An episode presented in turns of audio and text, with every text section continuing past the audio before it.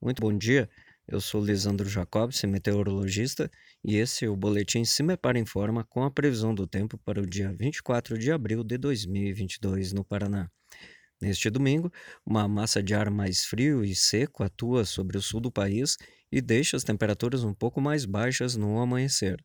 No entanto, com o predomínio de sol, rapidamente as temperaturas se elevam até o período da tarde, marcando um dia com grande amplitude térmica. Não há previsão de chuvas no estado do Paraná.